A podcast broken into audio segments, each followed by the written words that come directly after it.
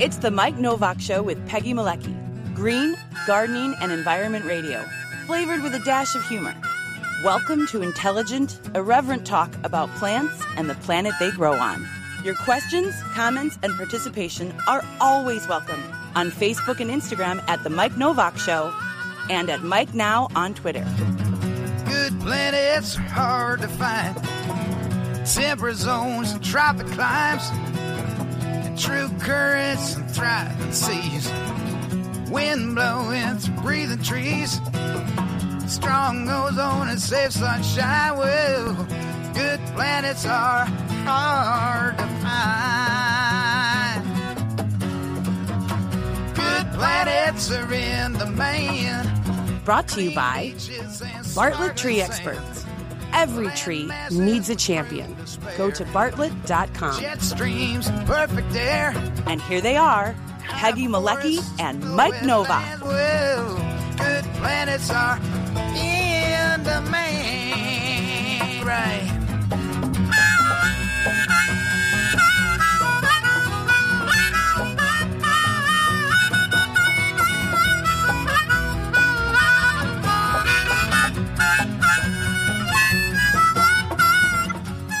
I thought we should take time to see the grasshopper. We got the grasshopper. And good morning. And the spring beauty. Good morning. And to those listening on the podcast, you have no idea what I'm talking about. You know, I'm telling you, if you're listening on the podcast, I appreciate it, first of all. Thank you. Thank you very much. But if you get a chance sometime, you should watch the live stream that we put out on YouTube, on our YouTube channel. Please subscribe. I don't think I say that enough. You should. We need more. Okay, I will say, anybody watching for the first time today, go to the YouTube page and subscribe. Now, if you're streaming us right now at mikenovak.net, that's awesome. We like that because we like it when you go to the website as well, because at the website you can read the blog post. If you go to the homepage, you get to see the videos. But if you go click on the blog, I do write about this, and I sweat blood putting blog posts together. So there's blood on the keyboard when you're done, right? Absolutely, and they get sticky when you do that. You know, and then when the blood mixes in with the whiskey, that's just a bad thing for the keyboard anyway. Not so much for me. Oh, that explains your blog. It should be no. But we hope you watch us on the stream, whether it's on YouTube or on our website, mikenovak.net, or even a Schmetabook, sometimes known as Facebook, and Elon Musk's plaything, Twitter. Maybe. He's still thinking about it. I know, and I'm hoping he gives up because it's going to cost him billions and billions of dollars. Billions. I have a feeling that's not working out the way he had anticipated, because he sometimes he doesn't understand the market forces himself, I guess. Anyway, welcome to the show. It's kind of a sad Sunday, you know. You know, even with what we've got going on in the rest of the world, which is bad enough. We lost Monty, the piping plover, or plover, depending on how. I like plover because it rhymes with lover, you know? Plovers are for lovers, that slogan out there. Or if the T-shirts had said Chicago is for plovers. Exactly. So you have to say plover. But Monty left us on Friday, and I don't mean that he decided to fly south back to Texas. No. More permanent, but you know, you have to understand, and we'll talk about that later on in the show. It's interesting. We had Bob Dolgan on last week. It would have been great to have him on this week to talk about that. But one thing you need to keep in mind about that, in a sense, it's all for the good. This is the life cycle. This is nature. This is how nature works. The plovers don't live much longer than about 5 years anyway. So this is probably right on schedule. Now, it is possible. Now, he was not eaten up by a predator. No, it was actually people that witnessed it Friday afternoon. I think there was only one. Or were there more than one? Was there more than one person? The first report I saw said there was a couple of the bird monitors. I thought there was only one, but then again, there might have been more than one bird monitor there at that time. This is it. And for people who don't know, this is Monty of Monty and Rose fame at Montrose Beach, Chicago's nesting Great Lakes plovers. Right. That we've had for the last 3 or 4 years. And have been making headlines that whole time. Somebody wrote, when I posted it on Facebook, somebody said, hey, you know, we need to pay attention to all the other animals that need our attention. And that's true. All yes. right. We don't pay enough attention to animals that are treated cruelly and live out horrible lives on factory farms and that sort of thing. But the point about Monty and Rose is that they opened the door to a lot of people to discover nature in the city, in an urban area, in a way that has not happened before, and that's a good thing. Yeah. So the fact that the Chicago Tribune headline was "Monty is dead," yeah, you know, it was one name bird, and that makes the Chicago Tribune headlines. Yeah. And that's a good thing. So because now more people than ever are aware of those birds, and that's going to continue, I think. And beach conservation and et cetera. Yes. Right. All of the attending issues with those mm-hmm. birds. So, yeah, while it's sad, it's just part of the plan. And we'll find out why Monty died. They're doing an examination mm-hmm. of the bird, and we'll find out exactly what the problem was. And it might have just been the end of his life, the lifespan. So we will talk about that later on today. But to start, we're talking trees because we love to talk trees on this show, thanks to our primary sponsor, Bartlett Tree Experts.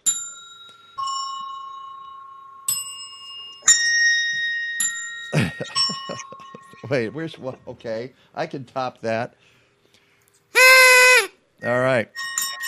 There you go. As you can tell, we love Bartlett, and we love the folks at Bartlett, and we're going to start with a couple of folks we'll bring in just a second. And get your tree questions ready. You know, it's been a weird spring. Aren't they all? Certainly in Chicago, springs are just... Well, this one was the reluctant spring. Yeah. Well, we had on the trampoline. We had 2 days of it, although we're having it today, and we had a little bit yesterday. Yeah. So that's okay. But it was this reluctant. A week and a half ago, I was wearing fleece and boots, you know. And then we had last week the reluctant spring that hit the trampoline. Checking the furnace to make sure it's going to kick on when it needs to. That ain't good. But we'll have Megan Kacenski from Bartlett, and of course our old buddy Skeet is going to be with us. Skeet, you might want to turn that camera on at some point. I'm watching in preview. There you go. Okay, we're going to get to you in just a second. I just want to be ready. And then in the 10 o'clock hour, we're talking to Tina Marie Hernandez. She's the executive director of Dive Heart. And if that sounds familiar, it's because we play their public service announcements on this show. Life is an ocean. You probably know that song. Yeah, that song, it becomes an earworm to you, and it does to me. Yeah, we might play a little bit of it, and they've you put up the link on YouTube. I watched the entire song. It's actually much longer. It is. I know. I cut it down. Well, I can't run a 3-minute song every time I want to do a public service announcement. No, I cut it down to a minute so that we can fit it into the show at a respectable time. But Tina Marie Hernandez is executive director, and Dive Heart is having a documentary premiere this week on the 18th. So we're going to talk all about that and how that happened, and we're going to show the film trailer.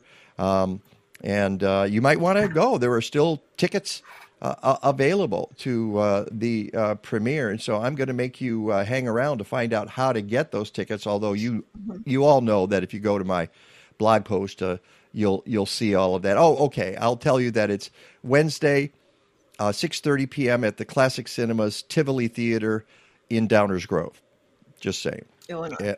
Yeah, well, Kansas, Downers Grove, Kansas. Well, not everybody listening is in the Chicago area. But most of the people listening know Downers Grove. It's a suburb of, yes, you're right.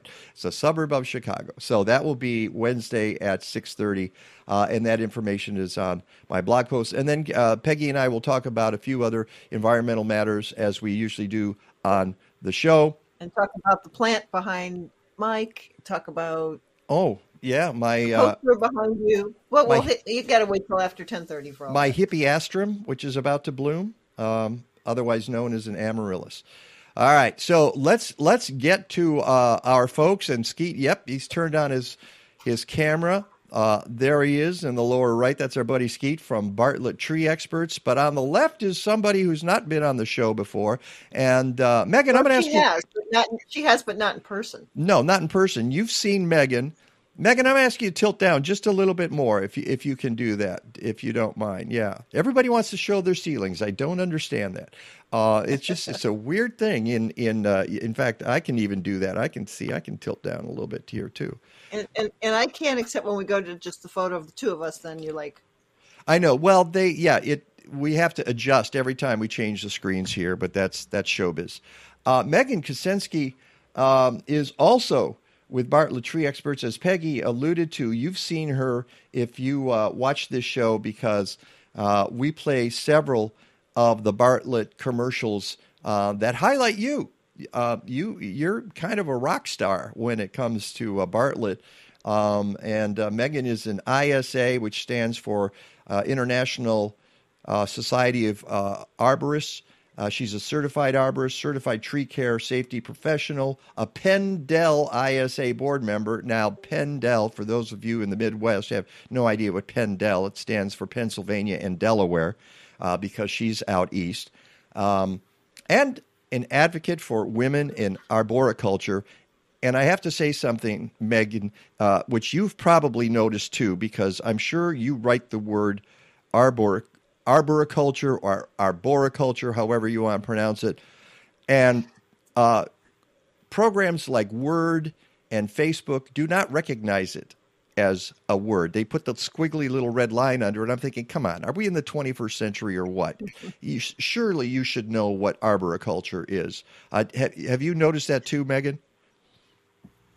I have. I think a lot of the words that I write throughout my day are not registered by the normal dictionary. I mean, we start getting into the different diseases we write about. Yeah. Phytophthora never picks up on phytophthora. Well, I can almost understand. Don't even try to voice text on your phone. Forget voice texting. I'm sure that just would take those words and mangle them. So yeah, it does not work. Yeah, but that's okay. I don't forgive them, but I just say that those folks should get up, because I write the word arborist a lot, and it gets the red squiggly line every single time. But it doesn't matter, because there are people who are arborists, and some of them are women, which, as I wrote on the Facebook post, we want to put an end to the phrase, let's get a tree guy to look at your tree. Well, how about a tree gal? And like Megan Kacenski. And, it's interesting because you sent me some stuff, some photos. And if you want to talk about tree gals, here you go. Here's a bunch of them, including you. Where was that taken, Megan?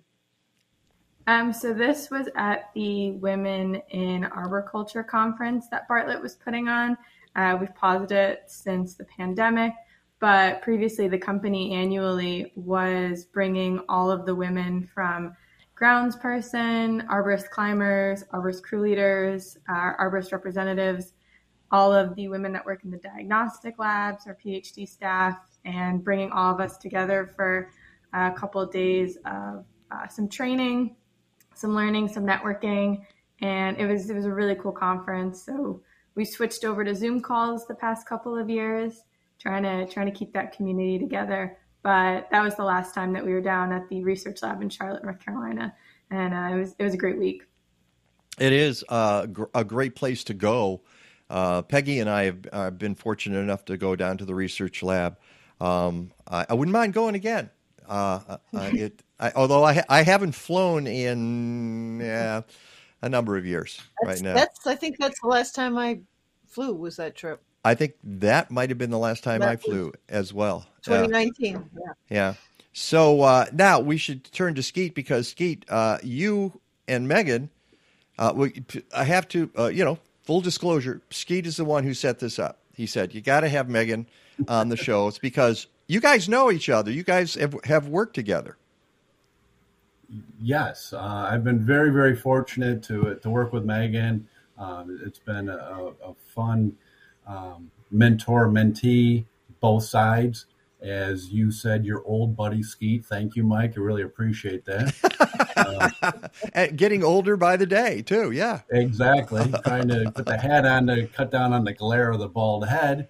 So, thank you. Yes, Megan has been very helpful to me, and her energy and what she brings, and her patience with me as the old guy trying to learn the computer, and her patience has been very, very appreciated, and I can help her as it's been a fun seeing where Megan, when I first met, was in school and now is an arborist rep. Boy, I mean, she's just doing some great things in a short amount of time, and really focusing on people and the love for trees and taking care of trees. And so she brings me a lot of energy too. So yes, it's been a fun relationship to teammates growing together, working within the same company. And as Megan said, it's a lot of Zoom calls. It's a lot of phone calls. It's a lot of emails back and forth. And comparing issues that you find in your parts of the country, and we're in different parts of the country. Skeet is out of the Bolingbrook office of Bartlett, a suburb of, I was going to say Detroit. Where did that come from? That's my old past, like my brain misfiring. I'm from Detroit, so just so you know, it's a suburb of Chicago. And Megan, which office are you out of? So I was in the Bala Cynwyd, Pennsylvania office, which is right outside of Philadelphia, and just recently transferred about 2 months ago up to the Guilford, Connecticut office. So working back on the shoreline. Okay. And I think folks here in Chicago, I still have a hard time, and I understand the geography of the East, but the states are all so close together that you travel a lot between the various states, and you say you were working in Pennsylvania, you work in Delaware, you work in Connecticut, you're from Connecticut, so I imagine it's nice to be back in your home state. Yeah, back nice and close to my parents, which they love. Of course, they'll get over it. Yeah. I mean, from Philadelphia to where I am now is about 3.5 hours, so it's definitely a doable distance to kind of go back and forth, but the changes that we see in plants can still be a lot different, even though the East Coast does feel really close together. That's a really good point. I want to get into that in a second, just how plants can change over the course of a few miles. And as Megan mentioned, by the shore versus inland. Right. That makes a huge difference too, doesn't it, Megan? Yeah. A lot of salt damage that we deal with.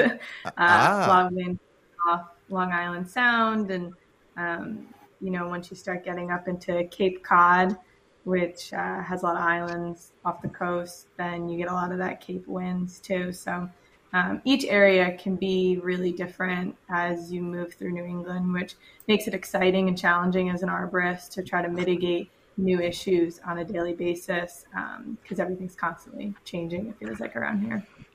That's really interesting. It's not something we think about in the Midwest. When we think of salt damage in the Midwest, it's from sidewalks and streets, basically. But in the along the ocean, it can be from, I guess, wind blowing surf inland and affecting the trees that rate. Right, Megan? Yeah, and we have both. So if we do have a heavy winter, we're going to see a lot of the salt damage along the road, along the edges of driveways. But if you do have a house that's right on the water and you've got these high winds coming off, get some hurricanes during the late summer, It can cause a lot of damage to the foliage. Yeah. Well, okay. Question. And I was going to get into how you got going in this, but we're on the salt question, and I know it's the wrong season to talk about this because in the Midwest we're not going to have to worry about this for another 9 months. But in the East and in the Midwest, what do you tell people about salt damage to trees? Is there a way to mitigate the salt damage to a tree? Megan, let's start with you. Not really. I mean, we can definitely control how much salt is getting into the root system, and we have programs that can help flush the salt out of the soil, so kind of drop those sodium levels. But when you get it coming onto the foliage, it makes for quite a challenge. So in a lot of cases, and Mike, we talked about this a couple of days ago, right tree, right place, we need to look towards plant material that's going to be hardy against salt damage, and kind of build up a barrier or have some plant material that is tolerant to some salt spray, put those in areas that's going to see those winds coming off. And then we can start getting to more other ornamentals in areas that are maybe protected by the house a bit, a little bit further past where that property line meets the ocean. But right alongside, we need to think about what plant material we're putting there and if it's going to be successful in that area. And Skeet, I would ask you the same question. What do you tell people about salt damage? Well, it's interesting, Mike. It's, as you said, it's something we don't have to worry about for a few months, and yet we're seeing the results of it now. Mm-hmm. So we really do need to worry about it sooner than later, so we can try some preventative treatments and think about the right tree in the right spot, as Megan was speaking about, and also what we can do for restoration of that area prior to winter, or is just an area that's a no-plant zone. I mean, it just doesn't make sense to put a plant in that area. So it's something we work with and are challenged with 12 months of the year. As much as plants and trees are great, I mean, there's some senior centers and there's some places where just mobility and access is critical. Give me an example where you would tell somebody not to put a tree.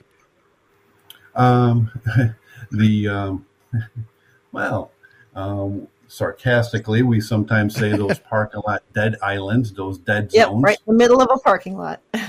Yeah, those are just something that looks pretty when they're first put in, and it's a slow, painful death for the trees, and it's just a real bummer. And then trying to put a new tree back in there just may not make sense. We're fortunate to have many clients that are senior housing and rehabilitation areas, and those front entrances need to be clear and available, and that's just a heavy salt zone area. So those are the areas let's not even think about that, or that's some alternatives. So Skeet, Megan, I was going to ask how it's May. Leaves are starting to come out. How can we tell if we have salt damage on our trees? Or I would say any other kind of winter damage. We're at the point where. What are we seeing now that says winter damage? Well, one way to kind of get a jump start on everything is to take a soil sample early in the season and start to see if there are any changes in pH or if there's high sodium levels from any sort of salt runoff. So that's a really good starting point. Try to get a baseline for what you're working with in the season. One of the things that I've heard people talk about in Skeet, I'm sure you've seen this. I don't know, Mega, if you've encountered this. You get a slow spring, and maybe it's cool, and who knows what else. Like Chicago. Yeah, like Chicago. And there are people who say, oh, that tree is dead, so I'm going to cut it down because it hasn't leafed out. Or that shrub is dead, I'm taking it out. And they just don't give it enough time. Skeet, I'm sure you've seen that before. We see it on a regular basis. It's a frustration. It's a bummer. And patience, young Jedi. Sometimes it takes a little bit of time to leaf out. We have a beech tree in our yard, and we have a beech tree at our office, and they're going to be one of the last to leaf out. The ash trees now are slowly pushing out. Not all trees are going to push out at the same rate and push new leaves, and that's just, again, having a certified arborist as part of your green team, along with a landscaper, homeowner, boards, maintenance teams, having that certified arborist along with, that's going to, be your source of a resource to help you. Have you seen this as well, Megan? Yeah, absolutely.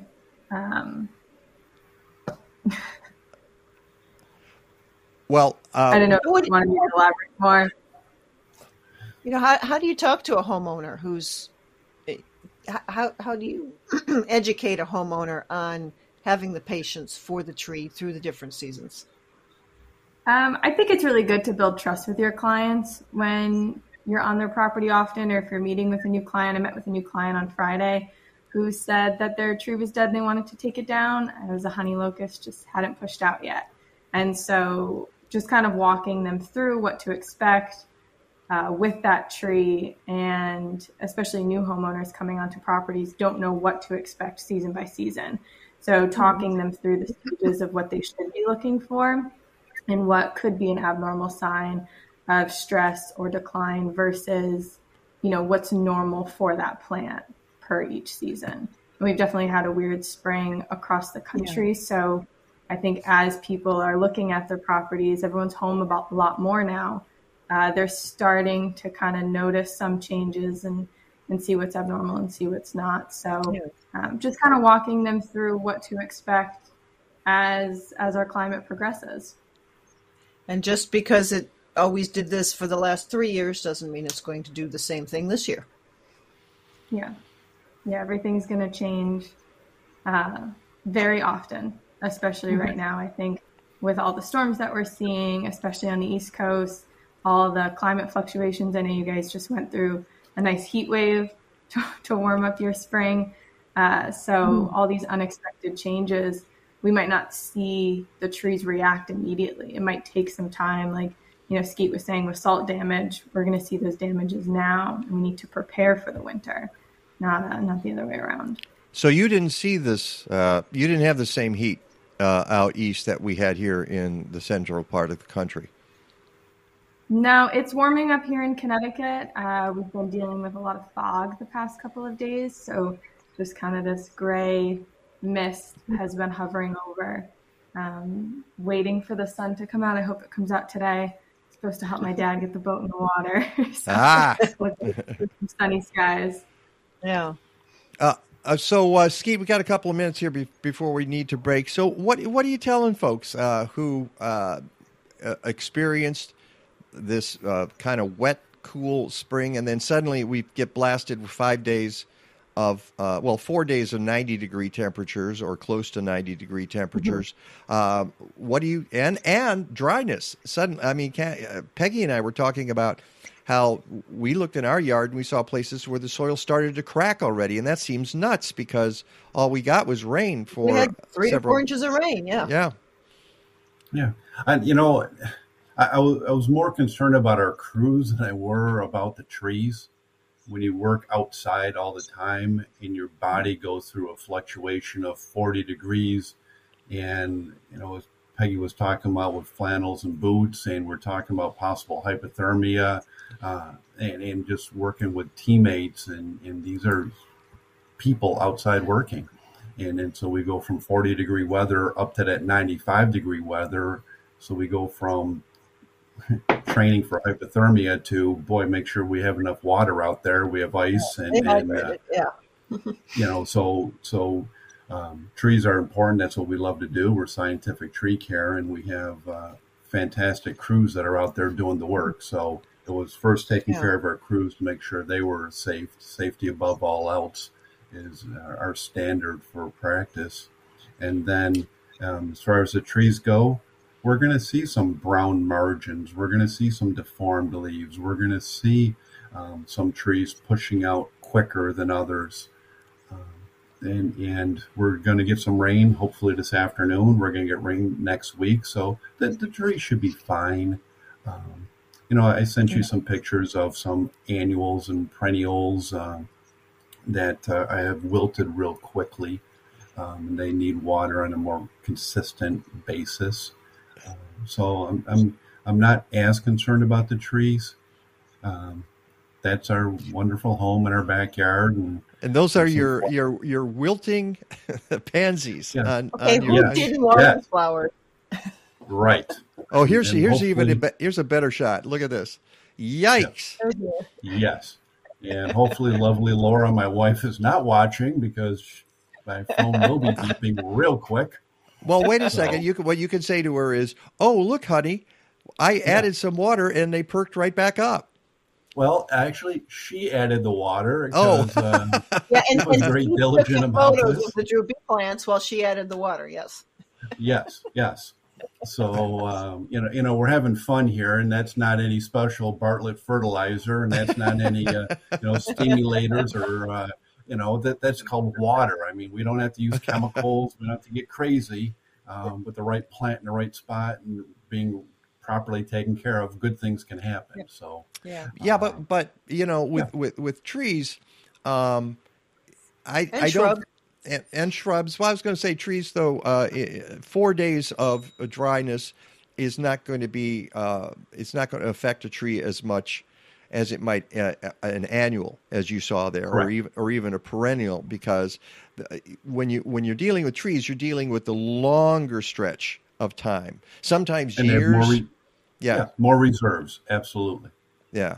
Yeah. All right. Yeah. But, you know, I like that idea that you just brought up, Skeet, about how you have to pay attention to your crews and what they're going through. We'll talk a little bit about that because, Megan, I know you've worked with different crews as well, and I want to talk about where women fit into this and your training and what you learned as you came up through the ranks. It's the Mike Novak Show with Peggy Malecki. We're talking to Megan Kacenski and Skeet from Bartlett Tree Experts, and we'll return in just a couple of minutes.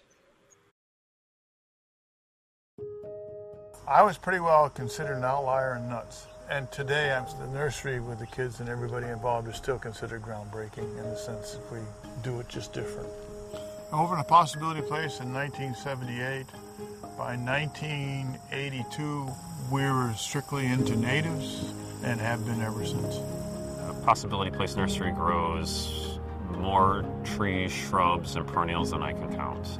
Several hundred species, from large shade trees to very small perennial plants. There is a native plant for every place in your yard, from trees to shrubs to flowers and grasses.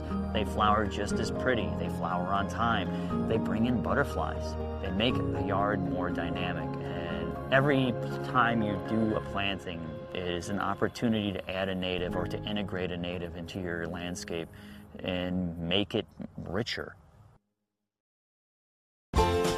From spring seed and soil treatments to summer foliar feeding to fall stubble digesters, Blazing Star provides microbial tools from Tyneo Biologicals for natural and organic farmers. They have solutions for home gardeners too, and Blazing Star also offers agroecological education and consulting, especially for permaculture work in zones 4 and 5. Learn more about these great folks and great techniques at blazing-star.com.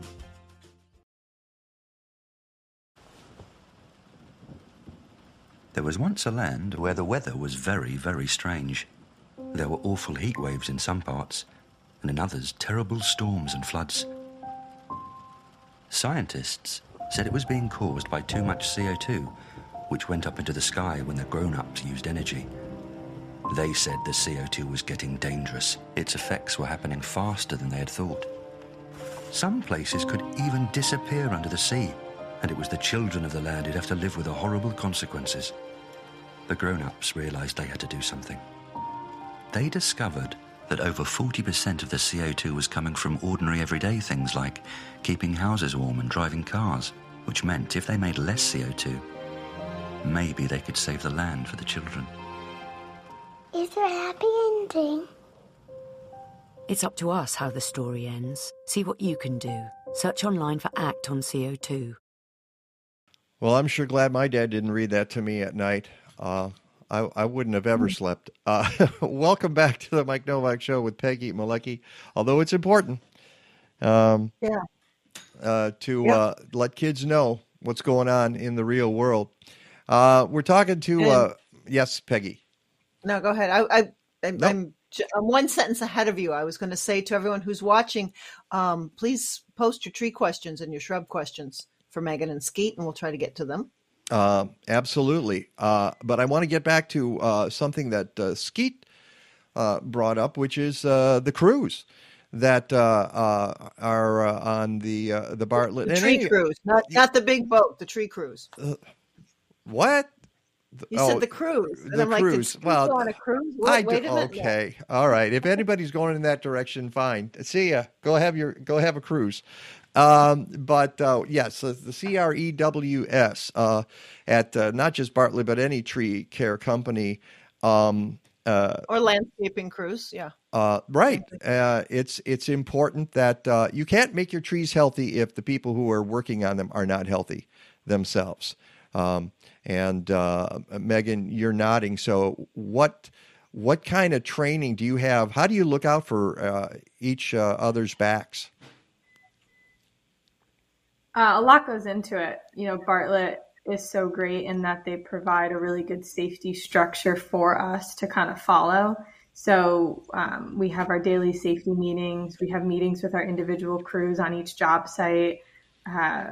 On a monthly basis, we go over a special topic. So whether it's slips, trips, and falls or proper lifting procedures, we go through a little bit more in-depth training quizzes. We have our local office safety coordinators that help keep us on track as well. And then a lot with the individual reps and the crews, just keeping an eye on one another, you know, active caring, looking out for each other.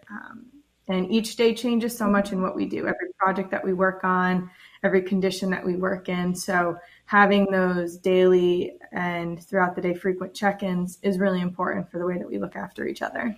Yeah. Let me pop this up. Is that you by any chance? That is me. Yeah, that was when I was working in Bala Cynwyd.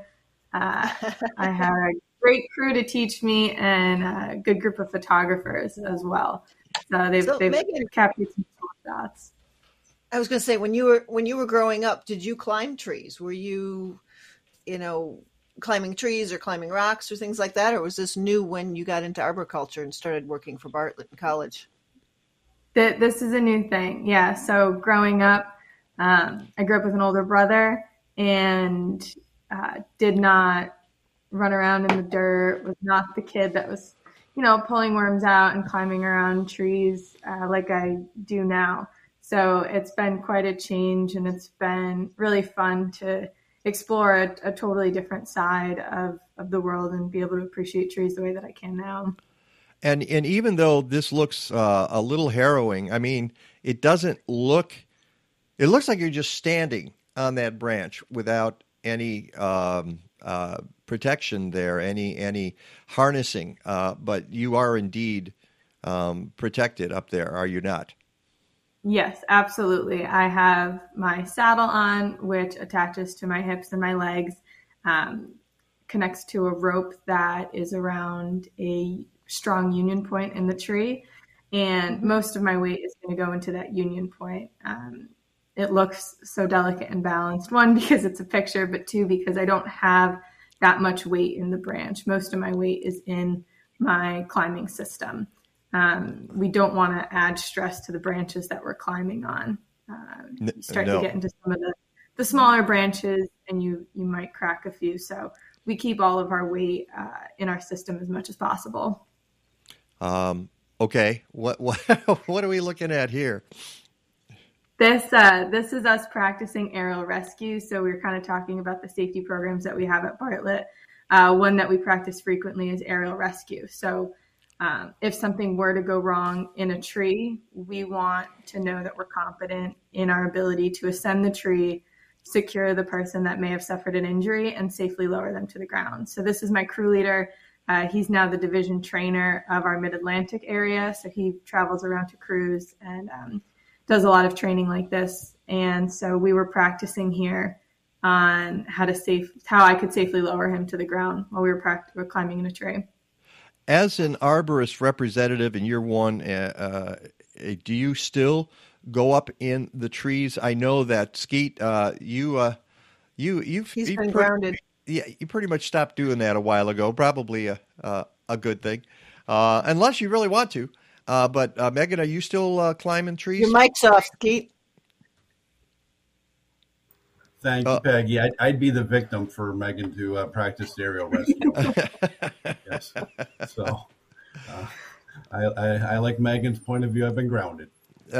I think it's probably because you're pretty good at organizing your crew, Skeet. So your services are much more needed on the ground. But I wanted to ask Megan, are you still going up there? Do you still climb much?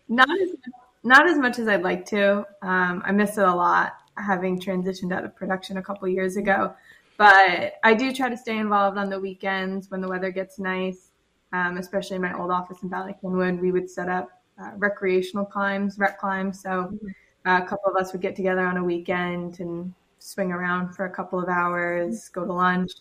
And right now I'm in the process of setting up a women's climb one weekend coming up this season, try to get the women in my new area in Connecticut, parts of Massachusetts, and maybe back down to some of my old offices together, just to kind of network, practice some climbing techniques, learn from each other a little bit more. So that's one thing that I'll do, but not on a regular basis, unfortunately.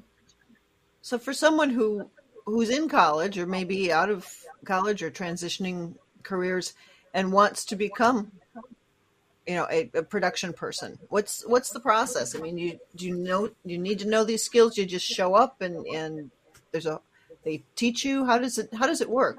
Like you said, you didn't have that background. Yeah. I started in college with climbing. I had a professor that pushed me into his climbing lab. Just 3 hours a week that we learn how to climb, and the following semester, I tried a production chainsaw class, so I learned how to use a chainsaw. But what I love about Bartlett and what I love about this industry is that you don't need to have a formal college education. You don't need to have formal training to start getting involved with the industry. Especially at Bartlett, we have so many training programs in place that walk you through each step of what you need to learn as you progress. So you start at the bottom and you work your way up.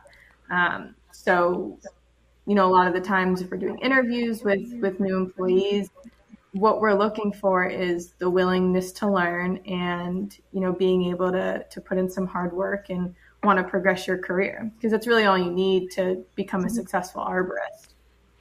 And we did say that this program's about women in arboriculture. So what do you find different? What's challenging about that? I imagine there are, and you mentioned it in one of the spots that we run on the show, that there are still barriers. What do you, and I know that Bartlett is encouraging to have you do that, but I'll bet you still run into people who look at you askance and they say, well, where's the tree guy? Have you had that happen? Yeah, I have run into that. I think sometimes, too, being a young arborist and taking over for a more tenured arborist can also play a role in a profession. So sometimes it's difficult to kind of differentiate, when someone asks for your credentials or what your background is in education. Sometimes that's just being a young arborist as well. But, yeah, I mean, the barriers that I've faced and that I know other women have faced are definitely dwindling as time goes on. And I think that's really important to note. A lot of the women that were in the industry 30, 40 years ago have paved the way for my generation of arborists and the next generation to come, which, is really cool. Speaking of really cool, not everyone has a pink chainsaw. This is your Husqvarna. It's kind of legendary among. Oh no! Wait a second. Let's go back here. Look who's you've got your visual aid there. So let me go in on that here. Show us your chainsaw there. Yeah, this is my pink chainsaw. I got to switch the bar out, some of the bar on it, and it's definitely not as pretty as the picture anymore from when I first got it. Definitely put some work into it. My cousin got this for me when I first started at Bartlett. He works at the research lab in Charlotte. And when I came aboard, he tracked down a pink chainsaw. And this was my ground saw for most of the time that I worked in production. And I absolutely loved it. The crews loved it. I have now gotten into the habit of keeping it under lock and key so that none of the other crews take it out. It's a favorite saw of the women and the tree guys that are. Why is that? Why is that? You know, you can put an 18 or a 20-inch bar on it, which is a pretty good length for just moving through basic groundwork. So if you're doing a medium to large size removal, this is pretty good to use. I think it's really well balanced as well. So when you get the bar on there, and the motor's in the back, this is obviously where most of the weight is, but having a bar on there kind of balances it. It was just really easy to use, and it was a great saw. and there you are. Okay, the first question I have to ask when I saw this is that why are you cutting a mature tree? What was the story behind this? I don't totally remember. I know I was working for my manager Tom. I think it was in decline. This was probably about 4 years ago at this point. So I can't remember everyone, but it was hanging over a roadway, I think too, kind of in a bad location. Well, yeah, you mentioned right tree, right place. And part of the thing is putting trees where they're not going to cause, damage to, individuals. And here's, job well done there. I see you don't have the pink chainsaw there. No, sometimes you gotta bump up. I actually have a very difficult time holding that one, but managed to get it on its side. That's actually at the very long bar on that one. Yeah, so that picture is from the National Arboretum in Washington, D.C., and that tree was dead, so we had to take it down. As you know, it's a really populated area, public area. So want to make sure that we have all the safety hazards down around there. And this looks like it's staged. Okay. I mean, that's not real dirt on your face. Is it? You use makeup for that, right? No, it's not even dirt. It's actually pollen from a cherry tree. Oh my goodness. So this was early in spring and the branches were just absolutely covered in pollen. And just got all over my face. That's one of my favorite pictures. Yeah. And obviously you had safety goggles on there. Yeah. I think they're in my hand. Just took it off. Yeah, absolutely. You're being photobombed by the guy behind you. Yeah. It's my crew. Yeah, absolutely. This is how they show their respect for you, by photobombing you from behind. Yeah. All right, I'm going to ask a quick question. Of both Megan and Skeet about chainsaws, because we don't talk about that a lot on the show. But you know, individuals, homeowners, they want the power. They want to have their chainsaw. What is the first thing you would tell them? Skeet, let's start with you. What's the first thing you're going to tell somebody who decides they must have a chainsaw and they must use it on their property?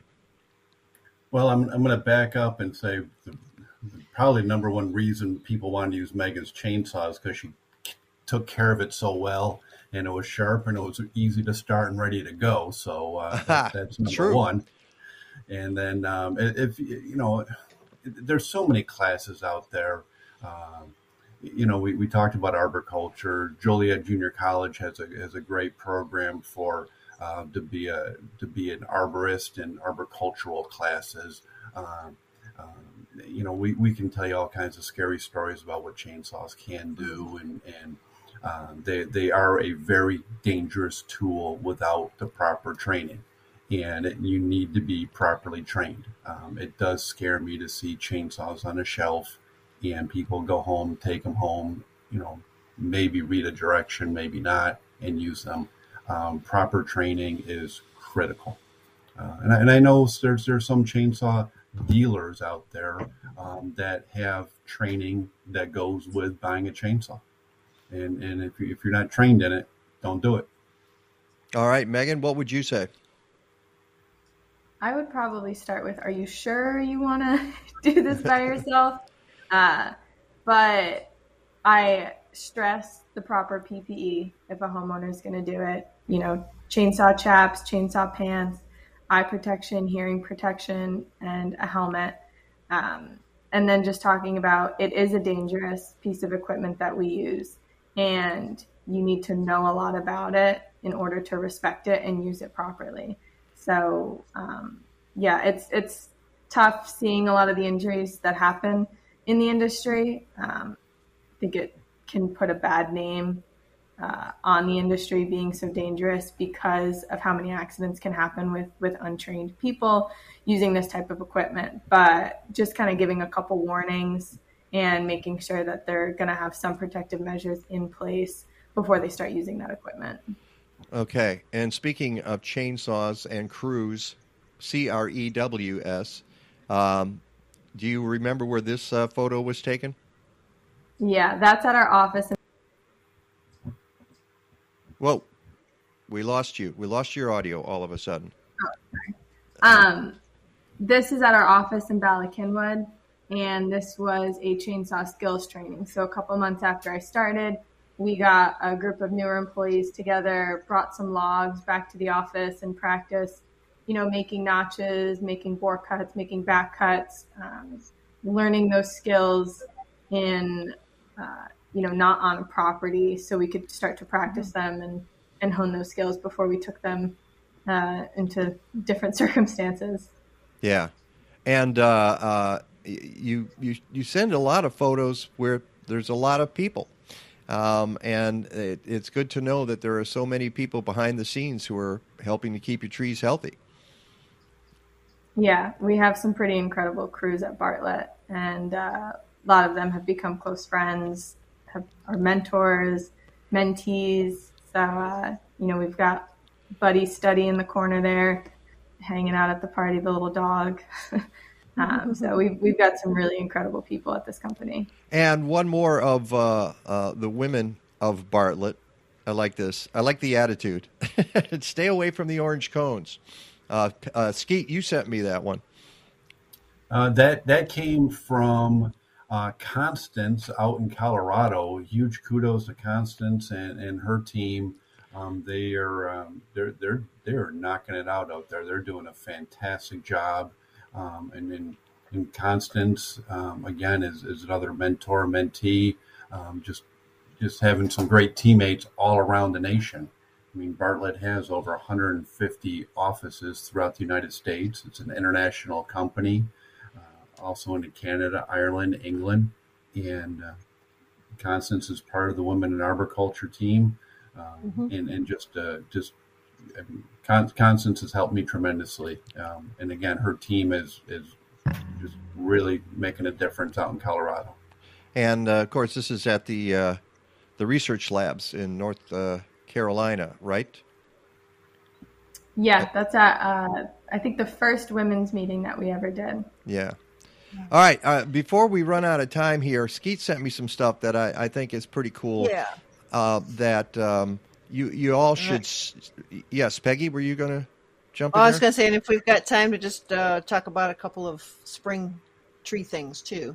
But the first is volcano mulching, and I don't know why we have to say this every single show. Wow, that's beyond volcano mulching. I know. Yeah. It's like it says instead of saying harmful, it should say tragic. I think where those are, it almost doesn't look real. Can somebody be that dumb to put the volcano mulching like that? But please don't pile the mulch up against the tree. And Megan, why don't folks want to pile their mulch up against a tree? It can cause a ton of different root and stem issues. Pile a lot of mulch there. It's going to trap moisture. It's also going to encourage a lot of trees to grow their roots around their trunks and create girdling roots, which can kill a tree long term. So it is not a good idea. We want to see that area where the trunk meets the root system. We call it that the root flare. And that should be what's visible right before the roots start in the ground. Right. If you can't see the tree flaring out at the bottom, it's too deep. It's buried in your mulch. All right, here's this is great, Skeet. I love this. If you can't read what each of those says, if you look at the upper left, it says how my friends think it should look. The middle in the top is how my parents think it should look. Then how my neighbors think it should look. Then how society thinks it should look. How I thought it should look, and then the lower right, how it should look. And that is, every one of them is volcano mulched except the very last one on the right. That's how it should look. Now, is this real, Skeet? Yes. Yeah, a client sent that to me. Yes. I want billboards like that in Chicago. How do we do that? I can't even imagine having a billboard that says too mulch of a good thing, save money, save trees, don't volcano mulch. And it's a billboard on top of a building there. I'm impressed by that. That's why I saved it, and that's why it goes on my mulching file. All right, and here's something else you sent to me that I was stunned by, Skeet. So explain that. I've got two photos. This is a far photo, and then there's a close-up. So what are we looking at here, Skeet? Well, when you say I stun you, you always got me scared of what picture's coming next. No, it's a good thing. This is the critter photo. This is a critter photo. I don't remember what I sent you, so thanks. That is a HOA, Homeowner Association, common ground, and that is a large retention pond and a cottonwood tree, multi-stem, dual stem. And at the base of the tree, you're going to see something that gets very exciting really quick. And that's beaver damage. Uh-oh. Yeah. And when people ask, why do we have a certified arborist as part of our HOA and can't the landscaper do anything? Well, the beaver started that, and you can see the ground up chips. And one of our technicians found that while they were out there treating trees. Wow. And sent me those pictures. Those are not from me. Those are from our technician that care about the trees and knew this is potentially dangerous to residents. And you look where that one lead, if that one lead fails, where is that one lead going to go? And that's common ground. Does the whole tree come out or just that lead? I'm sorry, Peggy, just the one lead would come out at this point, and then a reevaluation. We've got included bark in there. It's not the most ideal situation, though the other lead would go towards the water. That is something that is a need to do. That is not a let's think about this in the future. That is just I saw that, and it just, as I said, it blew me away. The idea that a beaver can do that. I kind of assumed that beavers work on smaller diameter trees, smaller caliper. And one of our viewers just said, "Good dental work." You got to have good dental work to chew through like that. I was just amazed. Now, Megan, I guess I'll ask you: have you seen that kind of damage out east? I would think you have. I have not actually.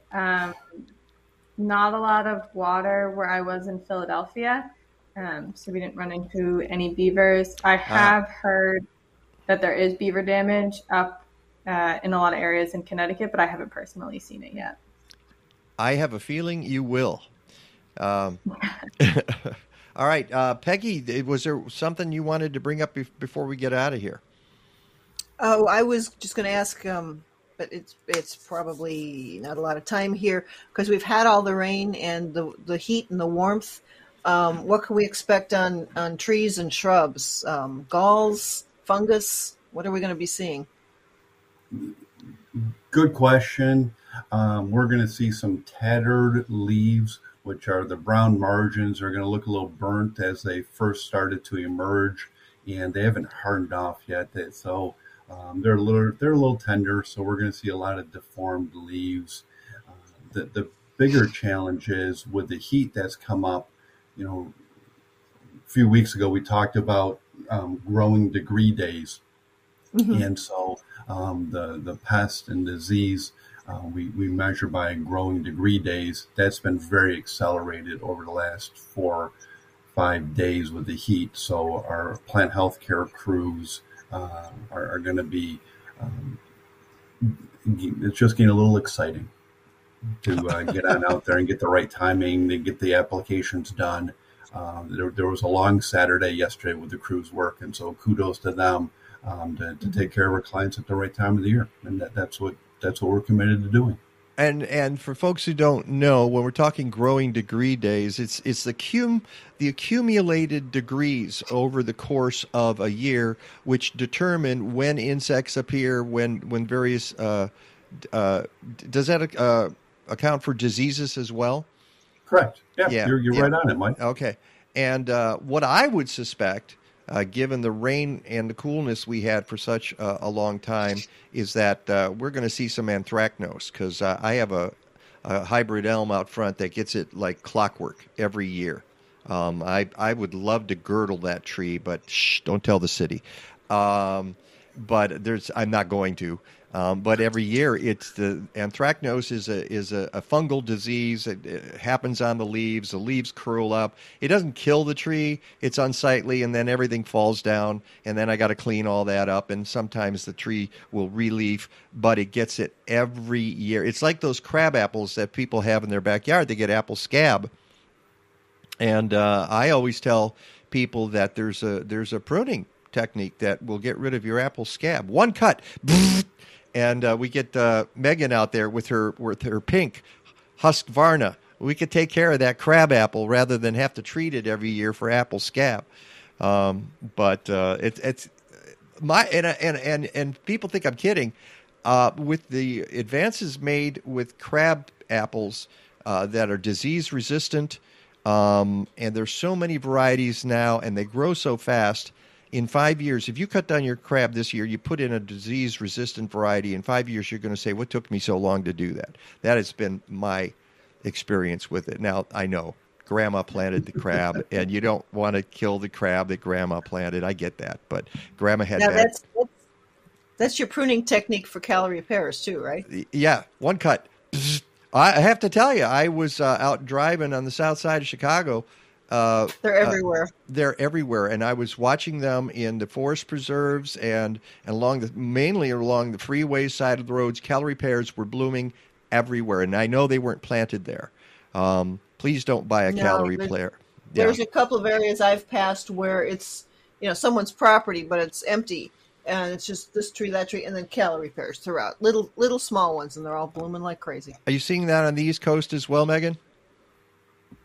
Yeah, we have a lot of pears here. A couple streets over from my apartment, there is a whole street line of calorie pears.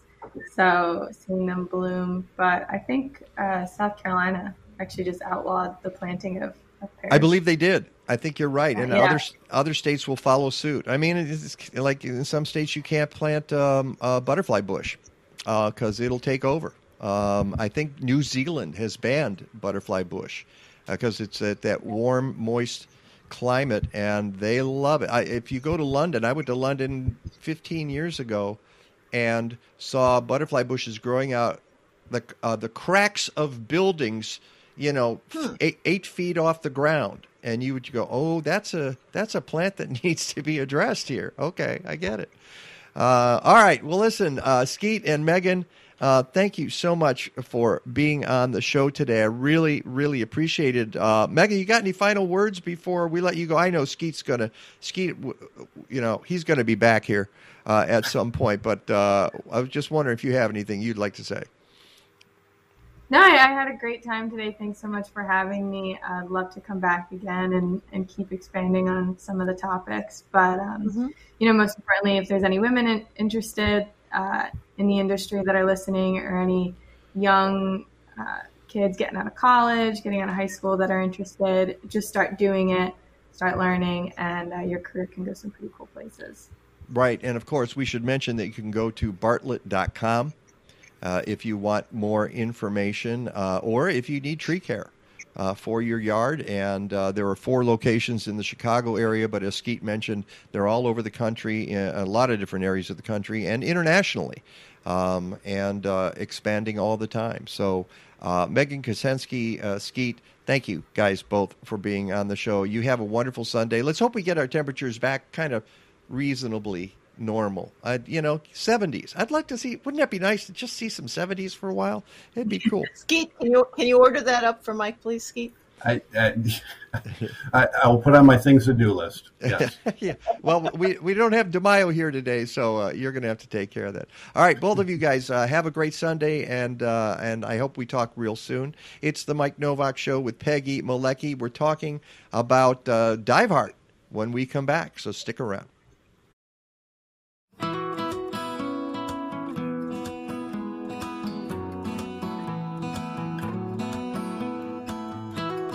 Hi, I'm Vic Nakashima with Bartlett Tree Experts, and I want to talk to you about ticks and what you can do about them. Now imagine you're getting ready to go for a nice hike in the woods. If you're concerned about encountering ticks, then you can take measures of personal protection. Things like clothing, repellent, and thorough checks afterwards. But let's say you're at your home, in your own yard, in your very own space. If you're concerned about encountering ticks here, well, there's a bit more that you can do. You could take an integrated approach, and we can help. So what do I mean by an integrated approach? It means focusing on all the ways you can make your landscape a far less favorable habitat for ticks. A good place to start is to look at your mouse and rodent population. Stacked firewood and brush piles are typical nesting areas for mice, and it is here that a tick in its early stages of life will attempt to find a host. In fact, it is from mice that the bacterium that causes Lyme disease is transmitted to the deer tick. So brush piles should be removed, and if possible, firewood should be stacked in a different location from where you spend a lot of your time in your yard. Ticks crawl up on high vegetation like tall grasses or the borders of a wood's edge, and there they wait for a person or a pet to brush up against them. To keep this from happening, we can prune these low branches to raise the canopy and remove some of the understory brush. We can also lay wood chips or mulch along this border to create a tick barrier.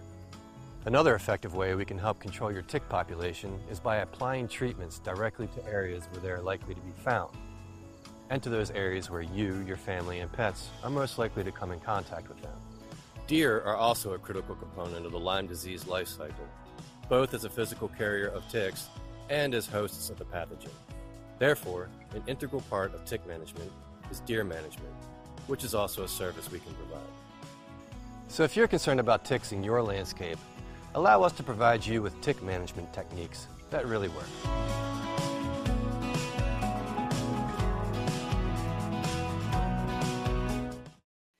Welcome to the Mike Novak Show with Peggy Malecki. Green, gardening, and environment radio with just a soupçon of humor. Or is that a dash?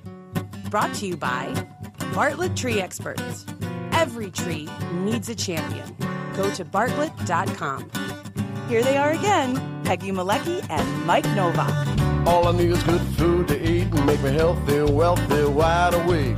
Lettuce, tomatoes, root, bacon. What about those sweet potatoes?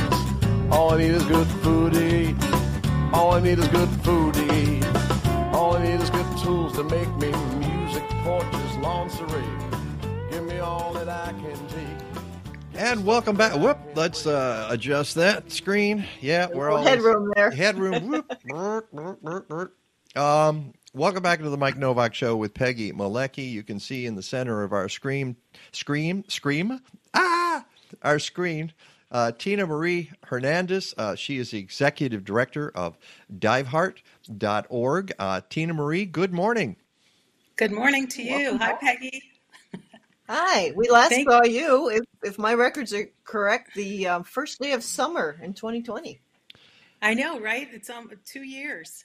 That's great. We all survived. Kinda, yeah. No, we're all doing the best we can, to get by here. And we had you on the first time because this was just before the pandemic. I mean, literally a week or two before everything got shut down. February 29th, 2020 is when we were at the. That was the. Where was that? Columbia College. Columbia College in Chicago. Right. It was a green event, film event. Right. And we had a table there. Peggy and I had a table there. You had a table there. And Jim Elliott, who is the founder of Dive Heart, who I worked with at Gargantua Radio down the dial, sometimes known as WGN. The place where there's like $20 bills on the floor. When you walk in, you just scoop them up. And But he and I had worked there, like 25 years ago. A while ago. Yeah. Right. A long time ago. And we got to talking. He said, you need to know about my organization. And I said, well, what is it? And he said, well, it's a volunteer organization that helps build confidence and independence in disabled people by teaching them how to scuba dive. I'm like, wow, that sounds pretty cool. So we brought you guys on the show and talked about it. And in fact, those of you who are watching the show who are regular viewers see the commercial that we play on the show pretty much on a regular basis here. As a matter of fact, I've got it right here, and you'll know what I'm talking about when you see this. Life is an ocean, streaming alone. Ripples of motion, healing us all. Yeah, yeah. Dive in. Your time to win. Our hearts all in. Let's let the fun begin. All right, let's let the fun begin. So we play that because it it's not necessarily an environmental organization, but it's a great organization, Tina, and we're happy to help out. So now, a couple years. Well, tell us about what's been going on since we had you on the show. It was kind of slow for you guys during the pandemic as well, wasn't it? It's all perspective, but yeah, we did a lot of land projects because we were not able to do our pool programs during the pandemic. We canceled 200 pool programs and 11 trips that we had planned. 2020 was going to be our biggest year yet. And then the world decided something else. Mm-hmm. So yeah, what we did instead is we revamped our website, and we redid our media kit, and we did all sorts of projects, and we really reached out to the community. So we were out every weekend at the farmers market in Downers Grove. Yeah. We did everything we could so that people wouldn't forget that we're going to be there when this is all over. And we made true on our promise, and last December we did our first trip to Cozumel after 2 years, exactly almost. And in last September and October, we started our pool programs again. So we just finished our first season back last week. So our second Cozumel trip was on its way. So I was filling in, doing some of the lead work there.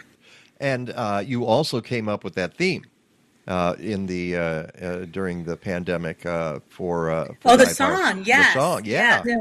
We reached out. So one of the great things about Jim's previous life, when he was in the media business, was that he met wonderful, awesome people like yourself.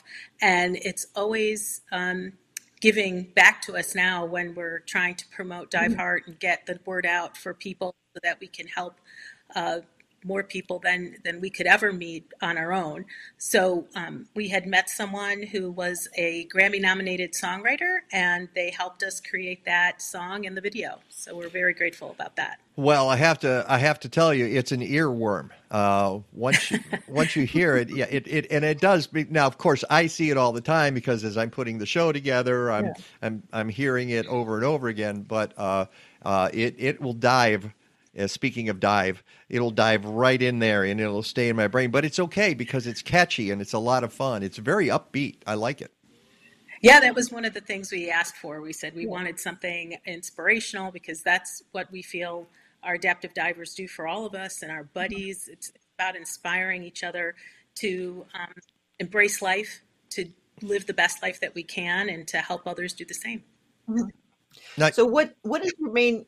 For people who haven't read the blog or gone to your website yet, what is your main mission and who do you work specifically with? So what we do is we serve people with disabilities, and it's cognitive, physical. We work with them and try and help instill, like you said, my confidence, independence, self-esteem. Some people experience relief of pain, both emotionally and physically. And we offer pool programs to them free of charge, and they can come back as much as they need to or want to. And then we also offer training. So we train people who want to assist others in the water as well as the adaptive divers themselves. We are a training agency since 2014. So our niche certifications are adaptive. So we train. Who do you train? Divers? So we train the adaptive diver. We will certify an adaptive diver, and the way our certifications go is it's based on the type of team they need, so based on the amount of assistance they might require. And it's nice because it can go, it can increase and decrease. So if you start out and you need more assistance, but maybe as you get to be a better diver, you might need less assistance. We can adjust the certification and the team that you require. Whereas if maybe you have a degenerative condition, you can also go from needing less assistance to more assistance. And then we also train the people who would be with you in the water and how to work with various types of conditions, be able to use the different gear that we might implement to help someone in the water. So we have an adaptive buddy, an advanced adaptive buddy, and then instructor, trainer, and so forth. So we do all those types of certifications. So how do you determine who gets to do this? You said it's free. Is that right? It is. Well, okay. Trips aren't free, but any pool program is free. Okay. And it's really when you say pool program, that's different from the trip where you go in diving out Cozumel, right? Correct. But a pool program, is that where you teach people how to dive? We call them Dive Heart Scuba Experiences because one of the big tenets about Dive Heart is challenge by choice. So we're not looking to sell you anything necessarily. So if you want to come to our pool programs and you have no desire to get certified, you're like, Tina, I love it. I love the experience I have, but I just need to know enough to have enjoyment and relief here in the pool. That's fine with us. If you want to go on a trip or want to get certified, then we will we'll pair you with an instructor and they can get you certified as an adaptive diver. So it's not quite, yes, you're learning stuff when you're at pool programs, but it's not technically a certified training session, if that makes sense. Okay. So my question to you then is, if you do the pool programs, what's to keep everybody in the world from coming? You must have some sort of criteria that people need to have to be part of this. Well, you have to find us. Yes. So that's why we do a lot of this outreach and education is what we call it, because that's really the primary place where we need to let people know this is an opportunity. We definitely right now have more demand than we can use, that we can fulfill. So we're constantly trying. This summer, I am on a quest to get more adaptive buddies trained so that we can really meet more of the demand come the fall when our season starts again. We do kind of a calendar year of a school year because we don't have our own pool yet, but we borrow pools. So we borrow the pool up in Milwaukee at the university, and we borrow a pool down in Oak Lawn at the high school. So we try to get as many pools as we can, partner. Sometimes we partner with special rec associations. Sometimes we partner with other local community pools. But then we have to get the staff to help the people in the water. So as far as an adaptive diver, they can contact us through info@diveheart.org.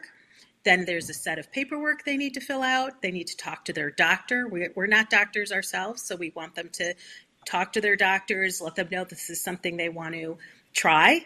And if the doctor feels like they are capable of being able to go underwater, even if it's just to 12 feet, then they can come to a session. So some of the challenges are, how do I get there? And my doctor is afraid that I can't do this. So we actually work with doctors sometimes and let them talk to other professional doctors that are more knowledgeable about scuba diving, and they can talk to each other and in their doctor way and share the information that they need so that someone might be able to get in the water with us that they thought they couldn't at first. Well, all right, and we'll get to the film in a second, but having seen, having talked to you before and seen videos of what you're doing and photos, and then this film documentary, which is going to be premiering on Wednesday, I'm amazed at the different kinds of people. So at some point, because you've been doing this, since 2001, right? Right. We're 22, right. 21 this year? 21. Wow. All right. Congratulations. Give them I did. There we go. I'm not going to say you know better than doctors, but you also know that people who might not think they're capable of this are actually capable of this. And so I imagine you're always, when you're talking to doctors, you're saying, I think they can handle this.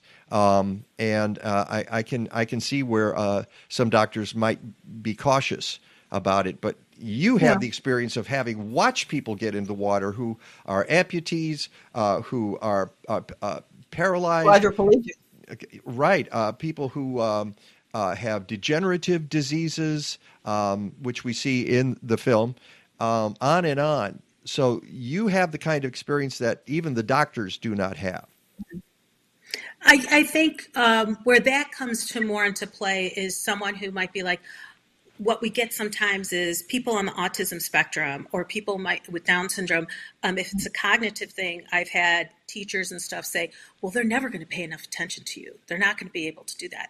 Whereas when we're working with a person, we have experienced where their focus is right there on us. And I actually have some testimonials from parents that said, the focus that they're putting into diving with us, because the parents will be like, if you don't pay attention to Tina Marie and Jim in the water, then you're not going to be able to go down under the water. That has translated then into their schoolwork or into other aspects of their life outside of the water. That concentration, that focus that they're able to do with us or build with us, then translates to something else. Now, as far as physical, the success they feel. They see that focus and being able to build that type of focus with us then translates, right? Whereas sometimes because we're not medical doctors, we don't know that there might be a condition underneath, maybe some pressure related item or things like that. That's where I really want those doctors to understand and talk to the other scuba related doctors so that they really know someone's going to be safe. Safety's a paramount thing. I'm the risk officer at the company, so I'm always we got to make sure that's okay. And what I'm amazed by is how you're talking about the autism and how it expands to the rest of their lives, but also the physical benefits of doing this for people who are in constant pain. Sometimes it relieves it. In the film, it talks about up to 2 weeks that they lose this, so they're off of the meds for some time. And this is a kind of relief that most of us will never understand. And other benefits of being in that kind of pressure underwater, which is not a negative pressure but a positive pressure on the body. Correct. The gravity is different at that point. Right. So you get a as you go down, pressure increases as you go down in the water column. And it really does seem to be, it holds you up in one case. Other ways, it kind of gives you a hug. It gives people, I think that's part of the Zen moment that a lot of people, a lot of divers have while they're underwater. And it does help. We are always encouraging people, more and more doctors, researchers to do the research because what we're finding anecdotally, we would love to be able to see and more papers that can come out because that's how we're going to get more doctors who are prescribing medication. I mean, can you imagine if you could do a nice, maybe you don't get to get off the medication, but you're able to adjust it to a point where the person's quality of life is improved. That's what we're about. We're not going to cure anyone, but we want to improve your quality of life if we can. All right. So Tina, as you've seen more adaptive programs out there, Special Olympics gets more attention. You know, I'm even a few years ago, I was helping a little. I wasn't personally involved, but indirectly involved with adaptive sailing programs. Is it getting more attention from the medical community of the benefits? You know, this past, in 2021, we were shocked that 5 occupational therapy doctoral students reached out to us and said, we'd like to either do research with you, do our capstone project with you, or do our required, internship with you. So these 5 people came out to us and they did some amazing work. We were able to do our symposium around, we did one day that focused specifically on occupational therapy. We did another day that focused specifically about recreational therapy. And those are up on our YouTube page if anyone wants to go see it.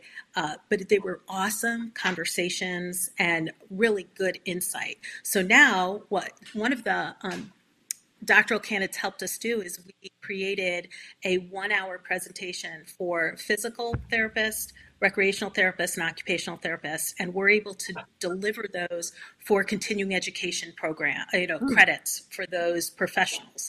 And this is really a passion for me because this is the way I feel we're going to be able to get into those areas, hopefully catch a lot of the younger professionals as they enter their practices and really see that this would become more of a common thing versus an exception thing.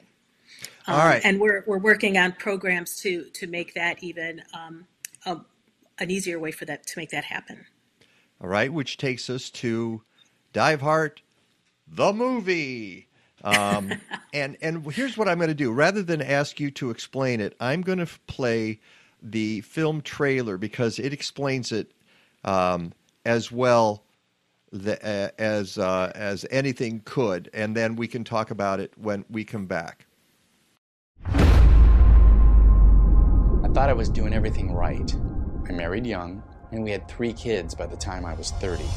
Fast forward many years, and then I turned 50. I always figured by now I'd be rich, my kids would be grown, and my wife and I would be on our way to retirement. But that isn't what happened. I went bankrupt. We went through a divorce, and our oldest son was addicted to opiates. I was depressed, and I had felt like I'd failed. So I decided to get away with my best friend, Scott, who just so happens to be my brother, and go on a scuba diving trip. Now on this trip, I met this guy named Jim, and he takes people who are wheelchair users scuba diving. It's called adaptive diving. When they get under the water, they have this astronaut moment, and they feel this sense of freedom and independence. And I thought, I need a life-changing experience right now. So I called him and I said, hey, let's make a documentary about adaptive divers. Then life did what life does. It gave me a challenge to overcome. 7 days before the trip, my 27-year-old son died of a drug overdose. After some conversation, my family and I decided that I should still go, and we'd have the funeral after I got back. So I went on this trip to be of service and to tell a story. And I invite you to join me and see what happens, and watch as I try to heal my heart and go on my soul's journey. My name is David Marsh.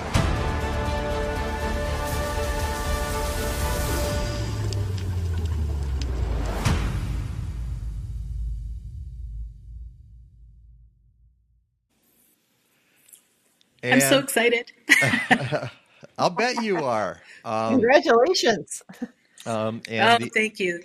Yeah, it's and I wish we could show more because I want to suck people in even more to the film. When you meet the people who are on this adventure, which is Cozumel in December, which is the first time you had gone out in a couple of years, and then earlier you had run into this filmmaker, and of course Jim Elliott, being Jim Elliott, made the most of it. Sucked him right in.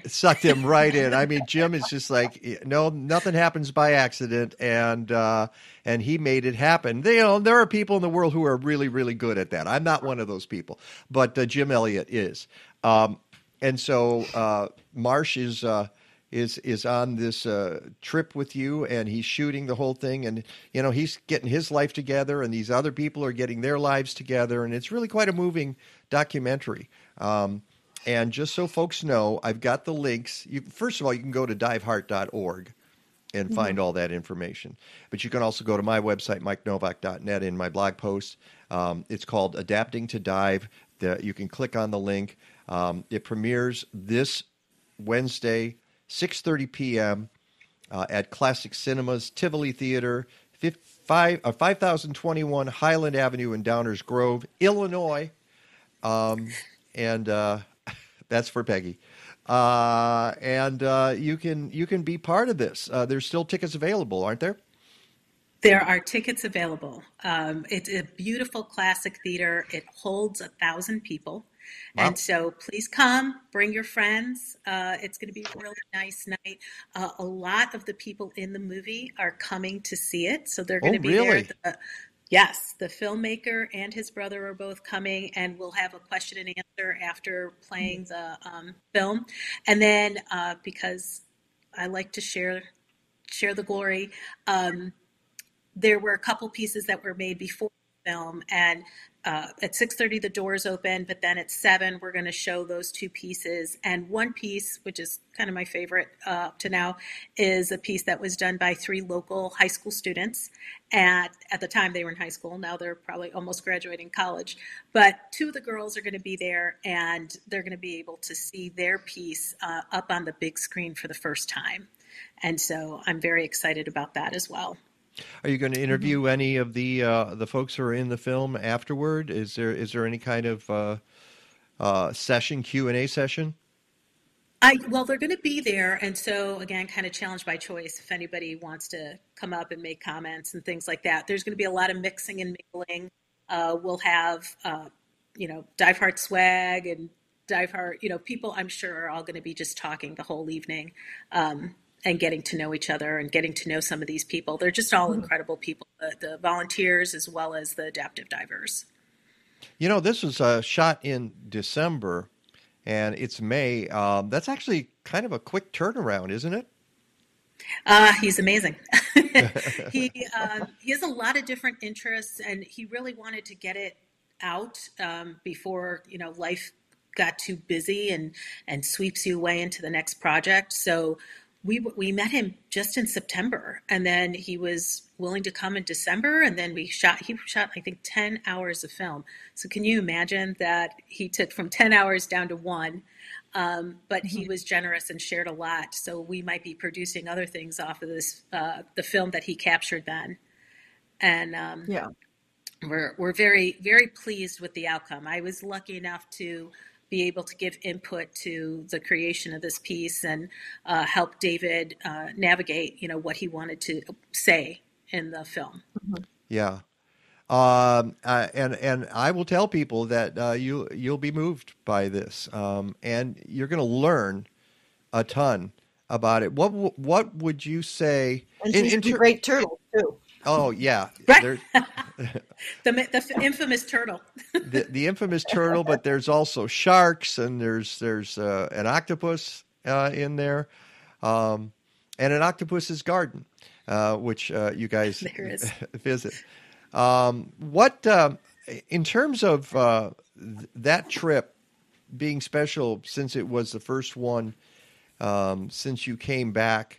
For after a couple of years, and then having a fellow documenting it on film, That had to have been not only special, but put a lot of pressure on you, I would think. I guess, well, for Jim, you know, he lives for this. So he's, you know, always calm. I get a little nervous, Nellie. I'm used to being in the background and not being up front. So when Dave would be like, all right, Tina, tell me about what's going to happen tomorrow. What's going to happen? You know, it'd be like, oh, I don't know what to say. We're going to be diving. But everybody did such a good job. They shared very emotional pieces of themselves, I think, sometimes. I've seen it 3 times, and I have yet to get through it without shedding a tear myself. And it's a good shedding a tear. I'm not sad for anybody. It's just one of those moments where you're just so happy to see how people are able to embrace life and the attitudes that they bring and the inspiration you get from having people that are so positive. Mm-hmm. And they are. And those stories, they are from the heart. I mean, nobody shies away from what they're experiencing, whether they have ALS or whether they are a paraplegic, and they describe the accident in almost sort of a matter-of-fact way. It's like, well, this happened to me, and now this is who I am today. Right. Yeah, there's one woman who talks about her stroke in there. Mm-hmm. And that's what's so awesome about what we do. You know, some people are like, oh, you're like Make-A-Wish. I'm like, yeah, but every month. And some people get to come, and people get to come back too. It's not like Make-A-Wish. It happens once in your life. You get to come back. If this is good for you and healthy for you, you can say, oh, I need to do this again. Correct? Right. And you know, I don't want to discourage people from saying, oh, I'll never be able to go on a trip.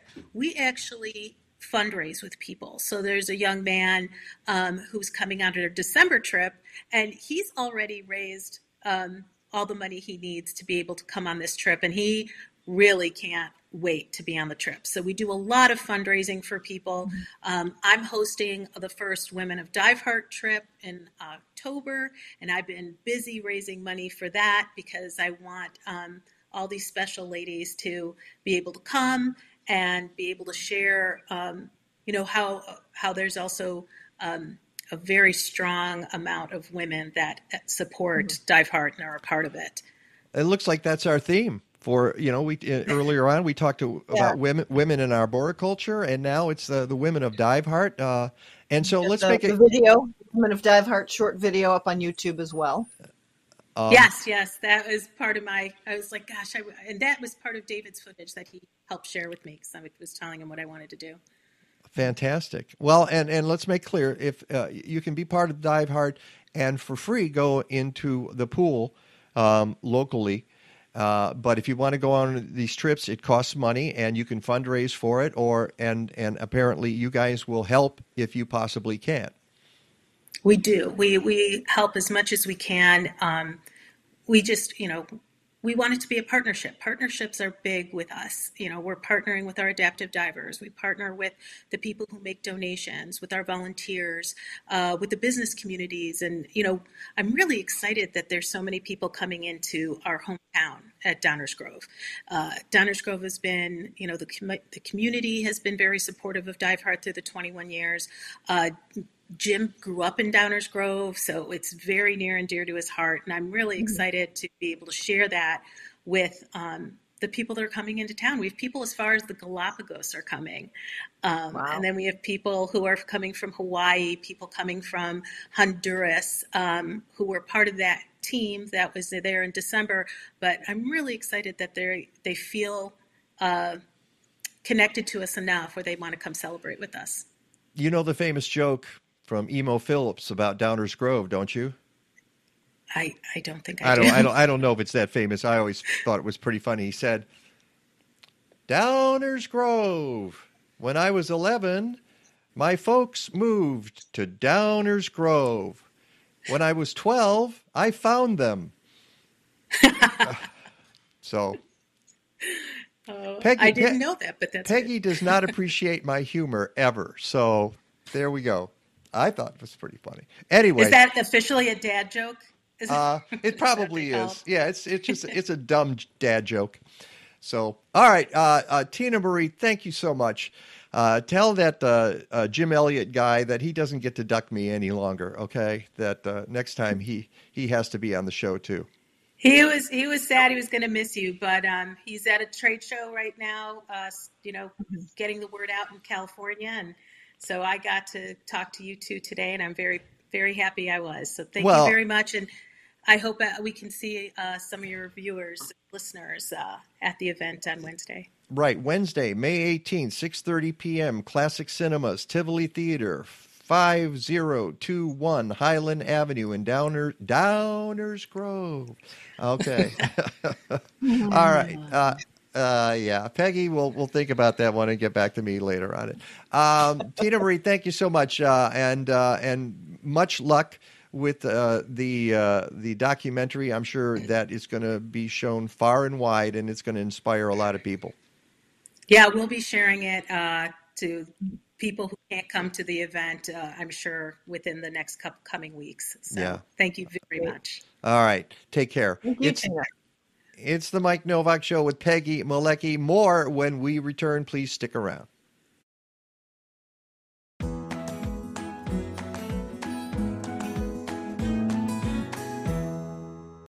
Andrew at Urban Greens. Hey, this is Joel. We are an indoor hydroponics farm in the Twin Cities. We grow lettuce, greens, and herbs and deliver them year-round.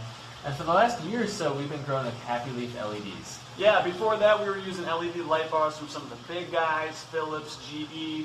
We ran into Poly a little over a year ago at a market outside Chicago, and since then, we've been on the Happy Leaf train. Yep, and a year in, we are extremely pleased with how they perform for us. We have some rainbow chard here growing. We get excellent growth. The growth is quick, leaves are thick, plants are sturdy.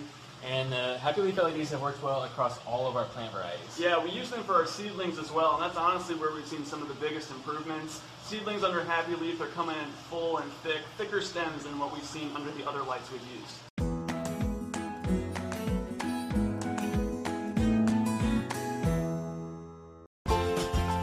From spring seed and soil treatments to summer foliar feeding to fall stubble digesters, Blazing Star provides microbial tools from Tinyo Biologicals for natural and organic farmers. They have solutions for home gardeners too. And Blazing Star offers agroecological education and consulting, especially for permaculture work in zones 4 and 5. Learn more about these great folks at blazing-star.com.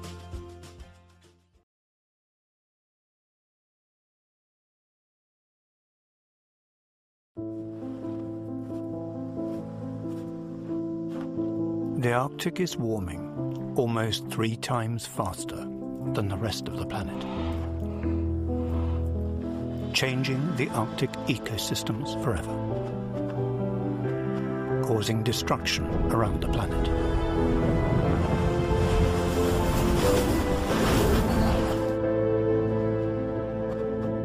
Once Arctic ice melts, we can't get it back. We can't negotiate the melting point of ice. World leaders must take immediate action to keep 1.5 alive.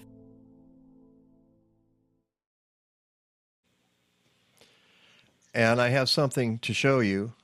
I have the star of that PSA right here. Wow. Isn't that something? Wow. Of course, that's not made of ice, but yeah. Nice. We collect bears here. We have a few. I've got a purple one like that. Do you? Is it glass? It is stone. Ah, okay. And we got a few others. I know there's another. Wait. Hang on a second. All right. Give me 2 seconds. It's not a bear. It's a bison. Be right back. It's a bison. Hey, folks. Just talk amongst yourselves. Yeah. Oh, here's the bison.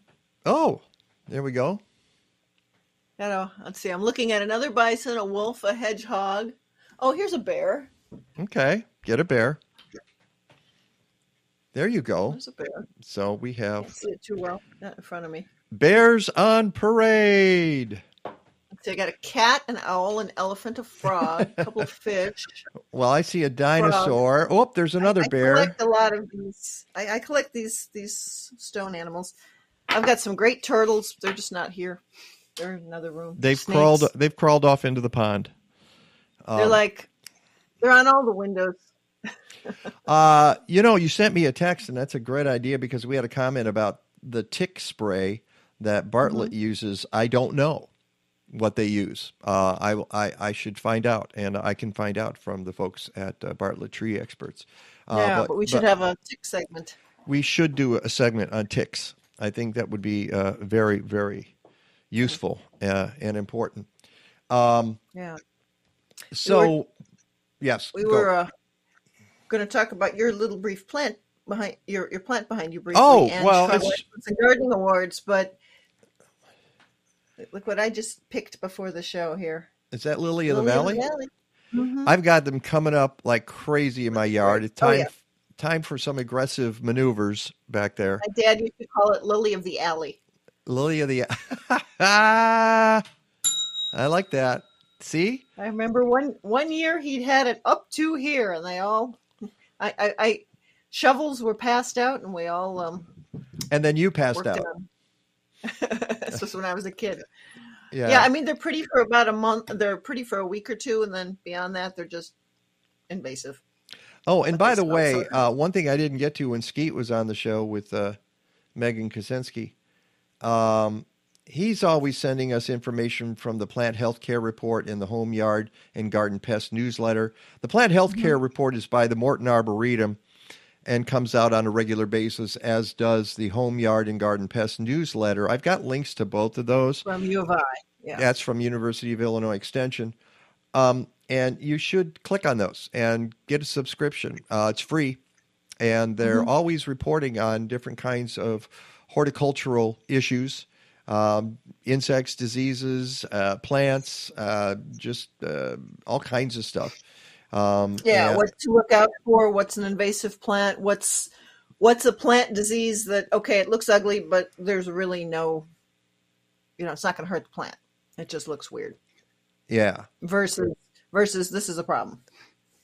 Yeah. And I was looking at the, I hope I can find it. It was in the Home Yard and Garden Pest. Let's go to, that says the current issue. Yeah, they had the galls in it this week.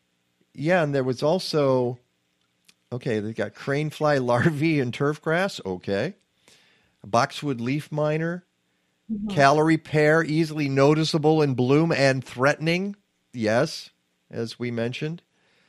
But there was something that, I thought maybe it wasn't in this one. Maybe it was because it was the plant that grows in your yard that you can't get rid of, the little white flowers, and I can't remember the name.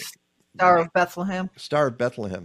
I don't know if it was in that one or in the Plant Healthcare Report. It might have been in the Plant Healthcare Report. They're all starting to bloom right now, too. Are they? And they have issues on how to deal, advice on how to deal with that. Let's see if it's here. Yeah, because even when you try to dig it, there's so many hundreds of bulblets. You leave one behind, and yep. So everywhere. Maybe it was the last one. Real quick, I'm just going through the plant healthcare because I know somebody did something on it really recently. Survey says. So for someone who's not familiar with it, it looks like very wide leaf chives popping up all over your garden, your lawn, you're popping through the driveway, through everything else. I can't believe they're just everywhere. Yeah. So those, I advise you to subscribe to those. Go to my blog, the blog on my website at mikenovak.net, and scroll down where it says, and Skeet too. And they're right under that, in that paragraph. We mentioned at the top of the show that Monty, the piping plumber from Montrose Beach, has passed on. The headline. And very suddenly, too. Yeah. Monty, the piping plumber, is dead. Birding community stunned and mourning. Patty Wetley wrote this in WTTW News. And I have to just give her a shout out because she's doing, I think, some of the best science and nature reporting in Chicago right now overall, covering various issues. She seems to at least strike a chord in me and the kinds of stuff she covers. It said the cause of death is unknown, but plover monitor said it was not due to predation. They typically live fewer than 5 years, and Monty hatched in 2017, so do the math. It says Leslie Bourne's longtime steward at Montrose Beach Dune was at the beach Friday and arrived at the scene minutes after Monty died. She spoke with plover monitor Daniela Herrera, who had been keeping an eye on Monty and witnessed his final moments, seeing him fall over a number of times in the dune habitat, appearing to gasp for air. And she was so smart, she immediately had the presence of mind to get some ice from the nearby Montrose dock and collect and transport Monty's body to the Lincoln Park Zoo for testing. So they'll find out what the exact cause of death was. So that's sad. And, of course, Rose has not returned, and it's quite possible she never will. Again, plovers, it's interesting because many birds live a long time. It's, not unusual to hear parrots living for decades. It was interesting because I thought, my parents had a parrot. They unfortunately, they took it outside on the back porch, and then the neighbors came out and made a loud noise, and the parrot flew away, and that was the end of that. So why they didn't have it, who knows? In some container or a cage of some kind, that was just. Oh, well. But, I was afraid that the parrot was going to outlive them. And it may still. Well, as we talked about when the show started, and as a lot of people commenting, including Patty at the end of the article, she was interviewing Bob Dolgan or commented on Bob's posts on social media that two little birds brought huge attention to in the environment, to the lakefront, to the importance of coastal dunes, coastal habitat. I think for the Chicago birding community and in general during the pandemic, they brought joy. Yeah. People are now looking at more people are now aware of some of the issues of coastal habitat as a result. Yeah. And coastal habitat and just nature in general, it was a way of people connecting and anthropomorphizing. Thank you. Whatever. Unfortunately, because the birds are not human beings, but we like that. We like stories, and that was a good story. Yeah, it was a feel-good story, and that the awareness that the beach's nature is not just for the people there, but it's for the for all of wildlife that's there. Yeah. So we'll see what happens next. We'll find out why Monty died, and see if Rose ever returns. We don't know. Second story on our list here, and again, if you go to the blog post, I've listed a bunch of these stories. The Haboob derecho, by any name, Plains dust storm was strong. This was a dust storm that happened on the plains. It never got to Chicago because you could see the circulation on the map. It's a shame we don't have Rick DeMaio here because he would have sent me all kinds of maps about it, I'm sure. By the way, Rick will be back in June. Maybe wondering where he is. We'll see if he shows up. But you could see the circulation of it, and then it went north. It went into Canada. It didn't come our way, which is unusual. But one of the picked up dust. Yeah, and here's a photo by Corey Jennings. I'm not even sure where I picked this up on Twitter or someplace. That is terrifying. This was the dust storm, and I think this might have been North Dakota. That is terrifying. And here is a video of it.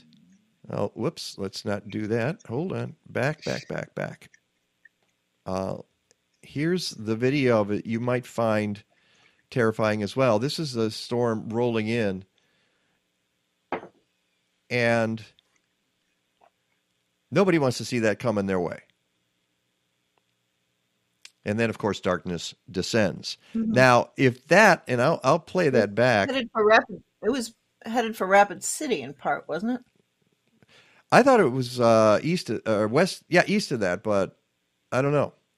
But if that kind of thing or this kind of thing looks familiar, some of you might remember photos like this from the Dust Bowl. And I want to thank Kathleen for getting me several photos of these archival photos. This is what we dealt with in the 30s in the middle of the country.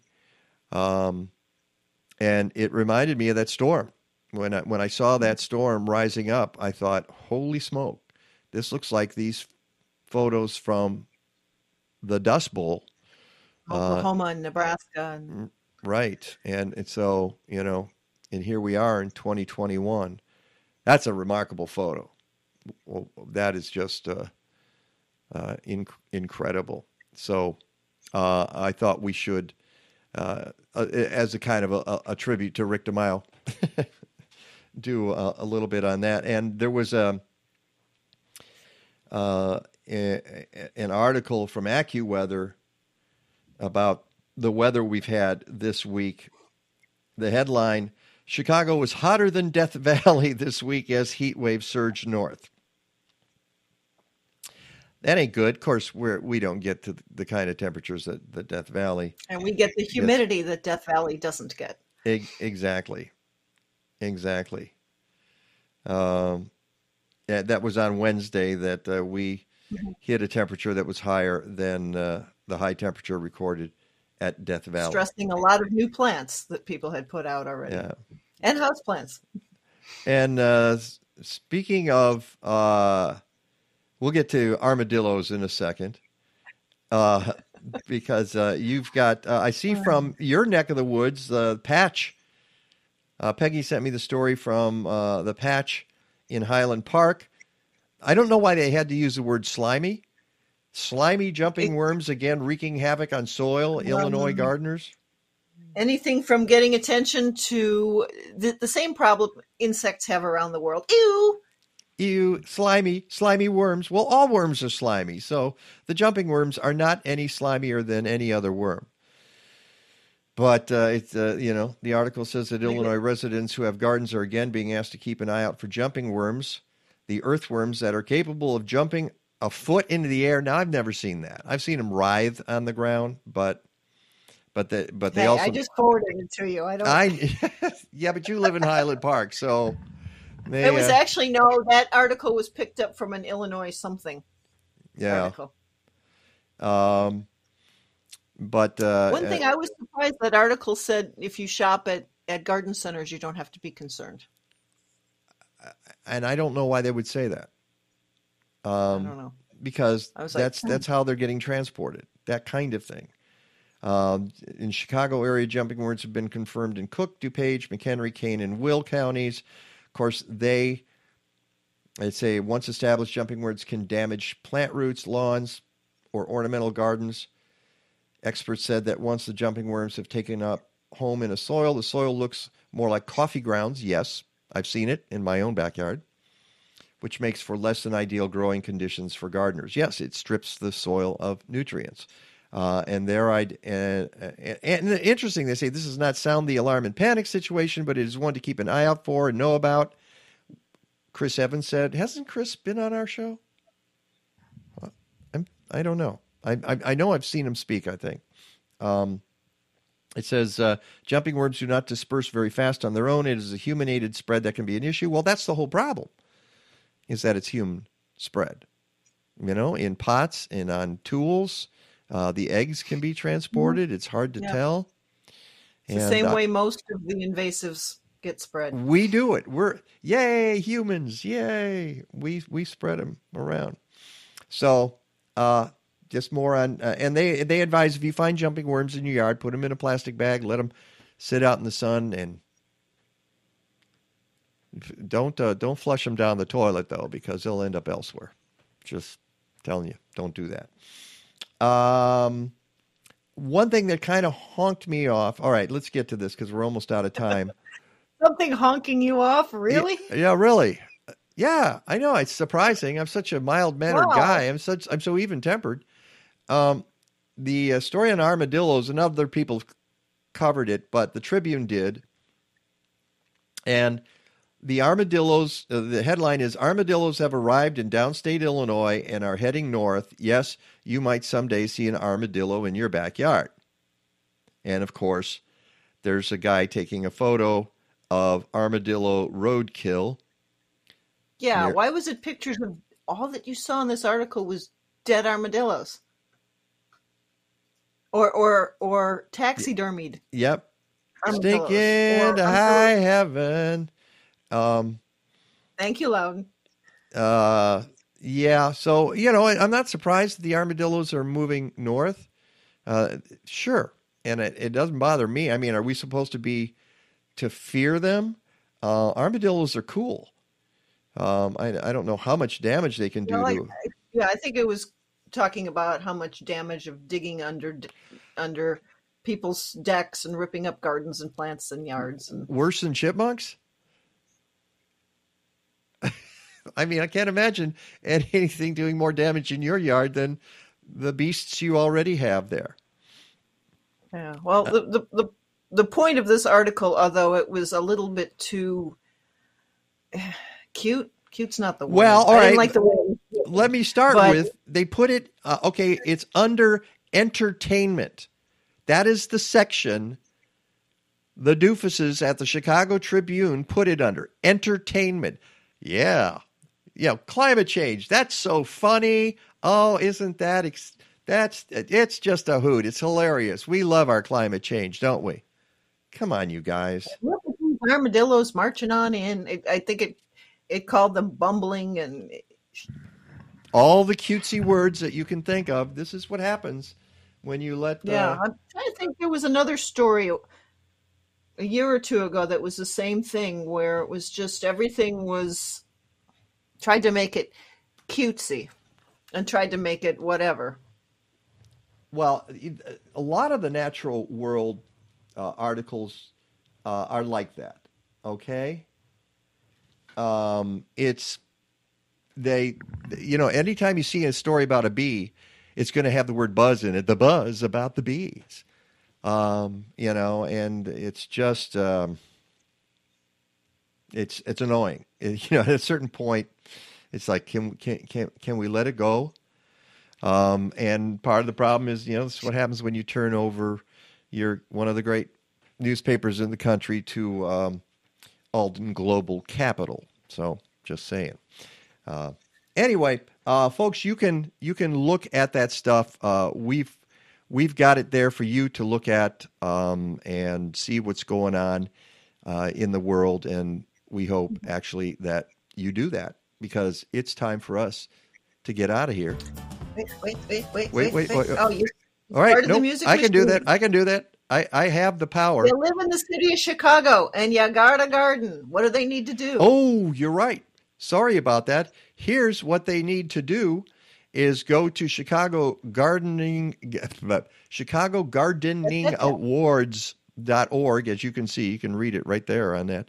And enter your garden in the Chicago Excellence in Gardening Awards. We're accepting applications now. They're coming in.